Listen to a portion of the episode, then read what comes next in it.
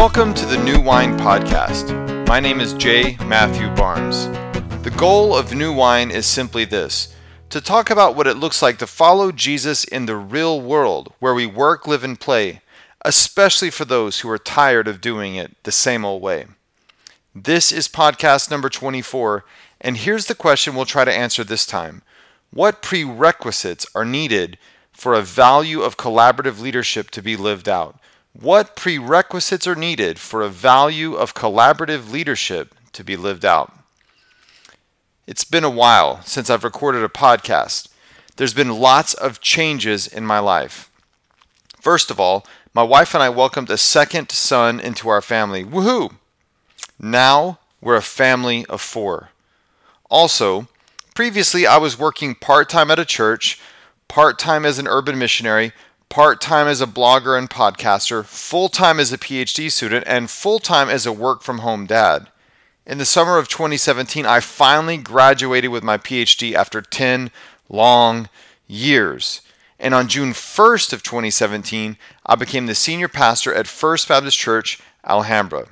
Lots and lots has changed. With all of that said, I'd still like to keep my blog and my podcast up and running. I'm going to be building time into my schedule to keep updating these platforms with content. So be sure to check in regularly to see what I'm up to. Now to the content for today.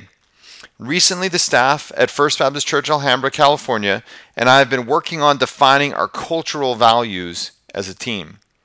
One of the very first values that I began highlighting when I was hired here was collaborative leadership. Here's how I define this value: working together to come up with the best ideas, which we implement together. Working together to come up with the best ideas, which we implement together. Now, if you've ever worked in a church setting, then you probably know how countercultural this value is in the context of church ministry work. Most often in the church, at least from my research and personal experience, people don't work well together, especially not across divisions, like the youth workers helping with worship or the adult ministry people collaborating with children's ministry, etc. Usually, within the church, our staff members are siloed off into their own individual realms of programming and ministry. But I knew that I've always best worked in collaborative environments, and I've always grown frustrated by systems that were siloed off. So when I took this position as senior pastor, I committed to myself, our church council, and my pastoral team that I would work to create and nurture collaborative leadership. Therefore, one thing that I did toward the end of 2017 was redeveloped all the pastoral team members' job descriptions to include collaborative goals, which I can hold them accountable to and which I can celebrate when they are met and exceeded. I've tried my best to lead by example in this area, incorporating others into my sermon preparation process, as well as involving people in my critical decision-making processes, etc. So a few weeks ago, when I brought up the idea that collaborative leadership should be one of our staff values, I don't think anyone was surprised. However, after thinking about it in some detail later on, I realized that I hadn't tilled the soil in my own life or in the lives of my staff with regard to collaborative leadership well enough. So I devoted quite a bit of a weekly staff meeting to working through 7 prerequisites for collaborative leadership. I want to share these 7 prerequisites with you now. Now, I'm not scripting this part of the podcast, so it may be a little bit rough. I just want you to stick with me because I think that you'll find some value in this. So without further ado, here are those 7 prerequisites for collaborative leadership with a little bit of explanation for each one. Number 1, we must believe and behave like we're not the smartest person in the room. We must believe and behave like we're not the smartest person in the room. Even if we're an expert in a particular area, it's very likely that we'll be limited in our perspective, and that when we bring other people into our decision-making process, others will be able to see things from different perspectives and different angles than we're able to. They'll see different facets of the problem or different facets of a solution that we might not be able to see because of the angle at which we're looking at the problem or the issue. And it may well be that we're not the best suited to deal with whatever the issue is, even if it's in our area of expertise. Maybe someone else has more experience in the room. Maybe someone knows more information in the room or knows how to gain access to better research and information. Whatever the case is, it may well be that we are not the smartest person in any given room. And if we behave as if we're not the smartest person, then we're more likely to be humble and collaborate well. You know, even if we are the one in the room who knows the most about a subject, it's still probably, it's still always best to humbly admit that other people can contribute to a good solution to whatever situation we may be facing. You know, I just naively believe that the scriptures are true, that those of us who follow Jesus are indwelt by the Holy Spirit, and that when we work together, sometimes what we say to one another is a direct result of that relationship that we have with the Holy Spirit. And God may be speaking through us to one another. So we have to believe and behave like we're not the smartest person in the room. Number two, we must be patient, because collaborating can take time. We must be patient because collaborating can take time. Now, I think many of us don't collaborate because we know that it takes time. And we have deadlines. We have Wednesday coming and Sunday coming. We have ministry programming around the corner. We have busy family life, busy social life, busy activities in our lives. Our children have stuff, and our schedules are just jam-packed full of different things. But if we want to collaborate well, if we want to have the best ideas and work well together, then we have to be patient with one another as we collaborate. We have to let things percolate for a little while longer than if we might do it ourselves. We have to trust the process with someone else, knowing that God may be working through them and in them, knowing that they may have a level of experience that we don't, and we need to sit and listen and make space for them and time for them to process things in the way that they need to. We also need to be patient because we all process things differently from one another. The way that I approach things is different from the way a team member of mine might. And if I'm impatient, I may not sit and listen and let that process come to fruition. I may instead jump in and try to rush it whenever someone else may process at a different speed than I do. So if we want to collaborate, if we want to have the best ideas, then we have to work together. And if we're going to collaborate well together, then we must be patient because collaboration can take time. The third prerequisite is this: we must have a greater desire for what's best, not just what's good enough. We must have a greater desire for what's best, not just what's good enough. Now, so often, because of our tight schedules and because of our habits and because of being siloed off in ministry and in other jobs too, this probably applies outside the church as well, we get used to doing our best, doing what's been good enough over the years, doing what we've had to do to get through, to make deadlines because, you know, programs and Sunday and sermons and worship and all those things are coming. And we've done our best, and we've done good enough, and we've settled for good enough over time because we just haven't built in time and processes that allow us to go after what's best. And the only way, in my opinion and experience, to find what is best is to collaborate with others, as we've already discussed.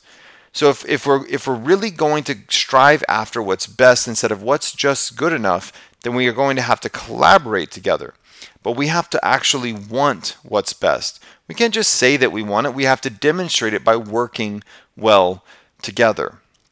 Another reason why sometimes we settle for good enough is we get stuck in habits and patterns of behavior. And sometimes, again, those are because of the ruts, because of our schedule. But other times it's because we've had a level of success doing things a certain way. And because we've had some success doing it that way, we felt like we don't need to change. We don't need anyone else to speak into our process because we've done just well enough on our own. We've done good enough. In fact, friends, I think what was best a few years ago is probably just good enough now because our culture is changing under our feet so quickly that we have to be on the edge of our seats, on the tips of our toes, always being ready and willing to change. We must have a greater desire for what's best, not just what's good enough. Here's the fourth prerequisite. We must internalize completely that a unified team is more important than completed tasks. We have to fully internalize that a unified team is more important than completed tasks. Now, for some of us, this is going to be a very difficult thing to hear.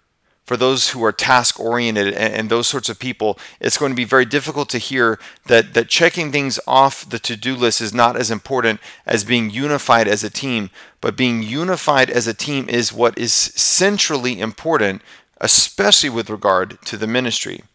You might remember that the night that Jesus was betrayed and arrested, he was with his disciples. And in John 17, John records for us Jesus' prayer. He prays for himself, he prays for his disciples, and then he prays for those who will believe in the message of the disciples. Friends, that's me and you. That's certainly church staff members too. We are those who believe and even teach the message of the disciples. He prayed for us on the night he was betrayed and arrested. And what does he pray for us? He prays for us to be one, as he and the Father are one, to be unified. And he says that if we're unified, then the world will know that the Father sent the Son and that the Father has loved them, has loved the world, just as he has loved him. Friends, if we're going to put our best foot forward out there in the real world as the church, we must be unified together. And our churches cannot be unified if our church staffs are not unified.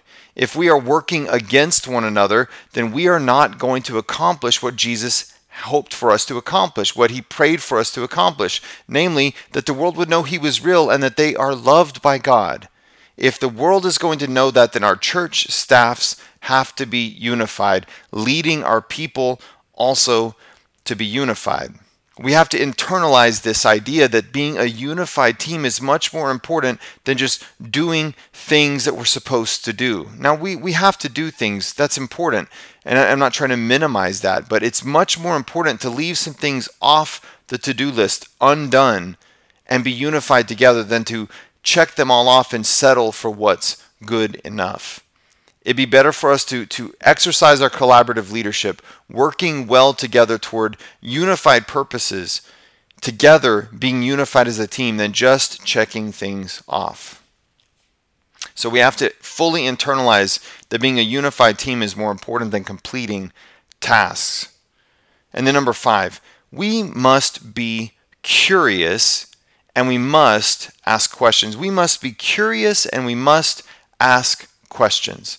When we come into a collaborative environment, a collaborative meeting, we don't just want to come in there and listen and accept whatever's being told to us by the one leading the meeting. Not that we should be subversive or anything like that, but instead we should come to those sorts of collaborative environments with questions, come with curiosity, fully engaged, because we all need to contribute our best in those sorts of environments. When we come into a collaborative environment, what's expected in those situations for each of us, the one leading that meeting and those participating in it as well, we're all needing to do our best because we want to have the best answers so that we can work well together.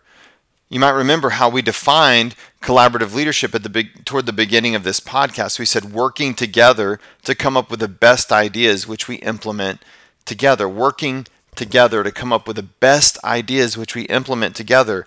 The only way we're going to get the best ideas is if each of us contributes something.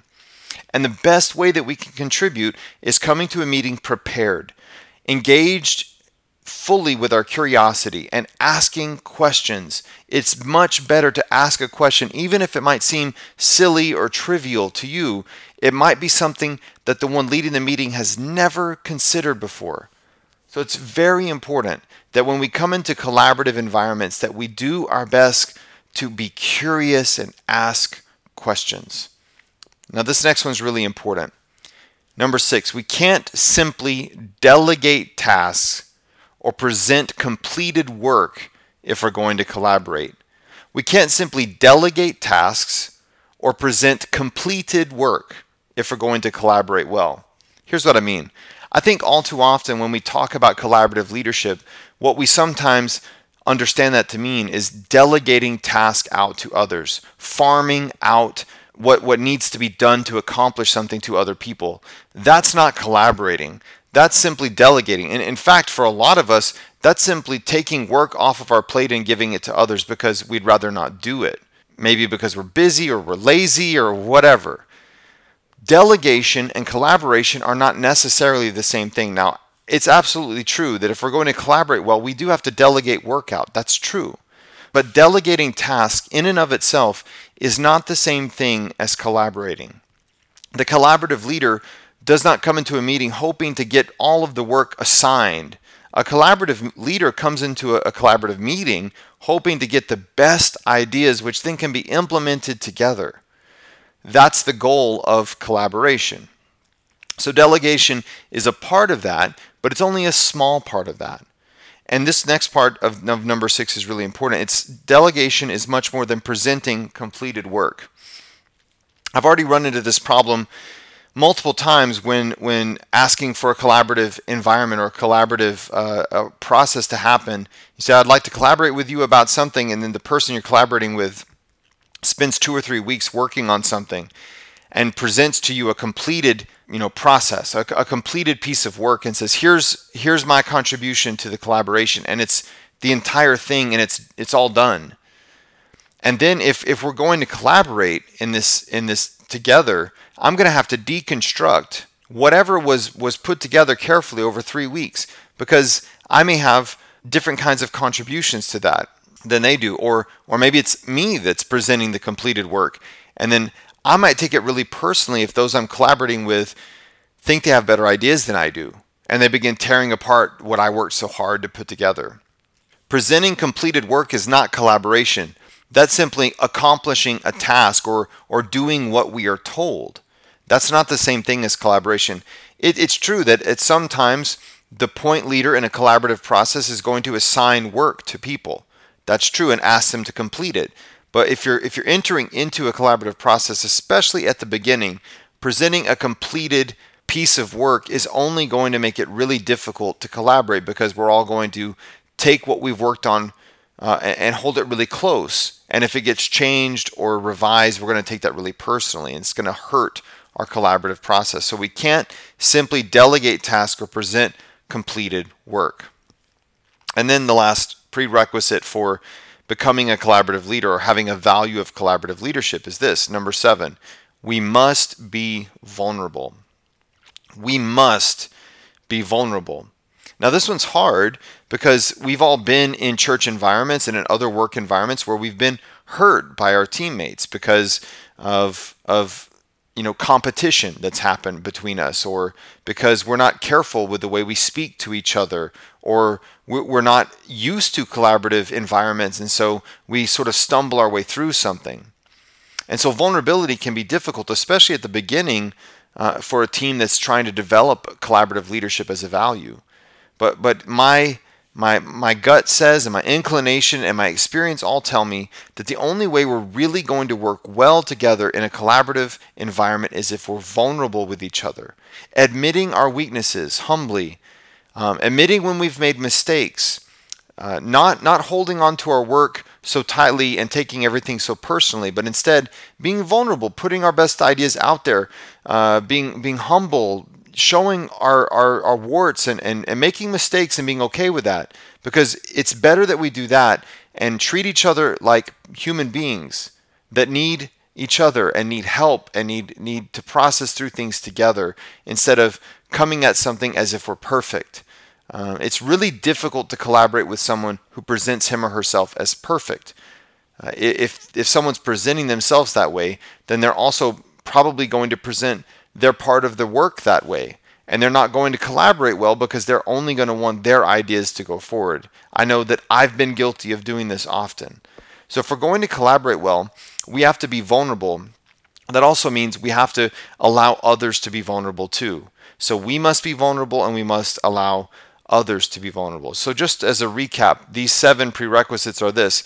Number 1, we must believe and behave like we're not the smartest person in the room. Number 2, we must be patient because collaborating can take time. Number 3, we must have a greater desire for what's best, not just for what's good enough. Number four, we must internalize fully that a unified team is more important than completed tasks. Number five, we must come to collaborative environments with our curiosity fully engaged, asking questions. Number six, we can't simply delegate tasks or present completed work. And then number seven, we must be vulnerable. I'm convinced that if we live these seven prerequisites out, then we'll be doing a really great job of working toward becoming collaborative leaders. And if you ask me, there's no other way for us to innovate and lead well in today's world as the church other than to collaborate and to do so well with one another. Thanks so much for exploring the topic of collaborative leaders with me. I hope you enjoyed it. And if you did, then please subscribe to this podcast on iTunes or Stitcher. And also, check out my website, jmatthewbarnes.com. That's J-A-Y, matthewbarnes.com.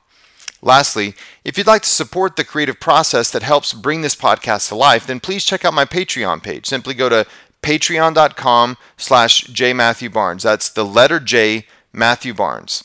There are some fun rewards there for folks who pledge support, although any level of support will be greatly appreciated. Thanks so much for your time. Grace.